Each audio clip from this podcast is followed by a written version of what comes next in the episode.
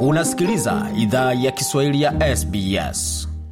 Jambo popote ulipo na karibu tena katika makala idhaa ya Kiswahili ya SBS. Uko na migode migerano, tukuletea makala haya kutoka studio zetu za SBS na mtandaoni, anwani ambao ni sbs.com.au mkwaju swahili. Kama kawaida, zapata makala haya pia kwenye ukurasa wetu wa Facebook, anwani ambao ni facebook.com mkwaju SBS swahili, na iwapo ungependa kuwasiliana nasi kwa barua pepe, anwani ni swahili.program at sbs.com.au. Kwa sasa tuzungumzie suala zima la mfuko wa mabajeti ukipenda, ambapo serikali ya Leba kwa mara ya kwanza katika muda wa mwongo inatarajiwa kutoa bajeti ambayo wengi wanauliza ni kipi kitakuwa ndani.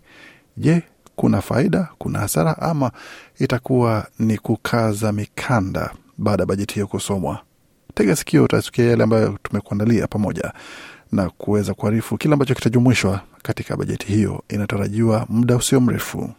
Wakati chama cha Leba kinajiandaa kutangaza bajeti yake ya kwanza baada ya takriban mwongo, mweka hazina wa shirikisho Jim Chalmers anatoa utabiri mpya wa kiuchumi. Ukuaji wa ndani unatarajiwa kuanguka katika mwaka ujao wa fedha kwa sababu ya mfumuko wa bei ya juu na ongezeko ya viwango vya riba. Zifuatazo ni sauti za waandishi wa habari katika korido za bunge la taifa mjini Canberra wakijiandaa kutoa tangazo la bajeti mpya. budget week. in the budget. the budget in this budget. This budget. Budget forecasts in the budget. Na nje ya bunge katika eneo la nyasi, hali ilikuwa hivi ambapo wanaharakati walijumuika. And also, Labour has promised to increase the intake. It's time for this budget to do that. Na pia Leba imeahidi kuongeza mapokezi. Ni wakati kwa bajeti hii kufanya hivyo. Kwa walioahidi kufuta viza za muda, ni wakati wa kufanya hivyo. Hela wanazochelewesha, na ndivyo maisha mengi yatapotezwa, wanaharakati walisema. Masaa machache kabla ya bajeti ya kwanza ya Leba kutangazwa katika mwongo, matarajio kwa kile itakacho na haitatoa yako juu sana. Ukuaji wa uchumi unatarajiwa kupungua kiasi na baada ya kushuka kwa matumizi ya nyumbani. Mwakazina wa shirikisho Jim Chalmers anatarajiwa kutangaza mapunguzo ya takriban asilimia moja nukta tano kwa ukuaji wa pato la taifa uliotabiriwa kwa mwaka elfu mbili na ishirini na tatu.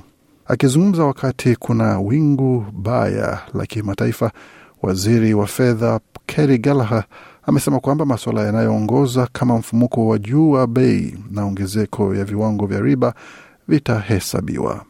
Huyu hapa na maelezo zaidi. I don't think people will be surprised that, you know, we've seen a lot of global uncertainty. Sidhani watu watashangaa kuwa tumeona hali ya kutokuwa na uhakika duniani na hiyo itakuwa na madhara kwa pato la taifa. Bigalaha ameongezea kwamba hiyo itakuwa sababu muhimu ya kudhibiti matumizi ya umma pamoja na makato, uokoaji wa karibu dola bilioni 22 zikijumuishwa kwa kumaliza au kuchelewesha miradi iliyopo. Huyu hapa waziri wa fedha Galaha tena. So these savings and redirection of spending you'll see right across government. Uh, there isn't, Kwa you hiyo know, utaona uokoaji huu na mwelekeo mpya wa matumizi katika serikali nzima. Hakuna shirika moja maalum, ni katika serikali nzima. Tunatazama miradi kadhaa. Bila uh, shaka tumetazama kwa karibu miundombinu, tumetazama kwa karibu miradi ya ruzuku, ila ni katika serikali nzima, alisisitiza waziri Gallagher. Na dola bilioni 6.5 zitaelekezwa kutoka miradi ya miundombinu.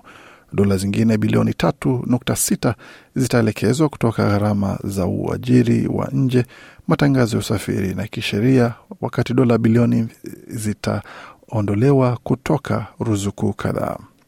Baadhi ya miradi kubwa ya miundombinu inatarajiwa kucheleweshwa kwa sababu ya matatizo ya utoaji na nguvu kazi. Serikali haitaendelea na mizunguko ya usoni ya mfuko wa ujenzi wa kanda bora na miradi ya uwekezaji wa maendeleo ya jamii ambayo imekuwa matatani kwa sababu ya masuala ya upendeleo wa kisiasa. Hali hiyo imevutia ukosoaji tayari kutoka upinzani. Mbunge wa Capricornia wa chama cha Nationals Michel Landry ana maelezo zaidi. Well, I tell you what, we will be fighting tooth and nail, and they know. Nakwambia tutapambana kwa hali na mali, na unajua kuwa sitachoka, kwa sababu walikuwa wanaenda sitisha mradi wa Rookwood Ware miaka kadhaa iliyopita, wakati walidhani wangefanya hivyo, na ninakwambia kulikuwa vita kubwa kwa swala hilo na tulishinda. Kwa hiyo jiandaeni, kwa sababu tunawakujia. Watetezi wa wakimbizi nao walijumuika katika sehemu yenye nyasi nje ya bunge la taifa. Viatu elfu ishirini na nane vilitupwa katika nyasi hizo.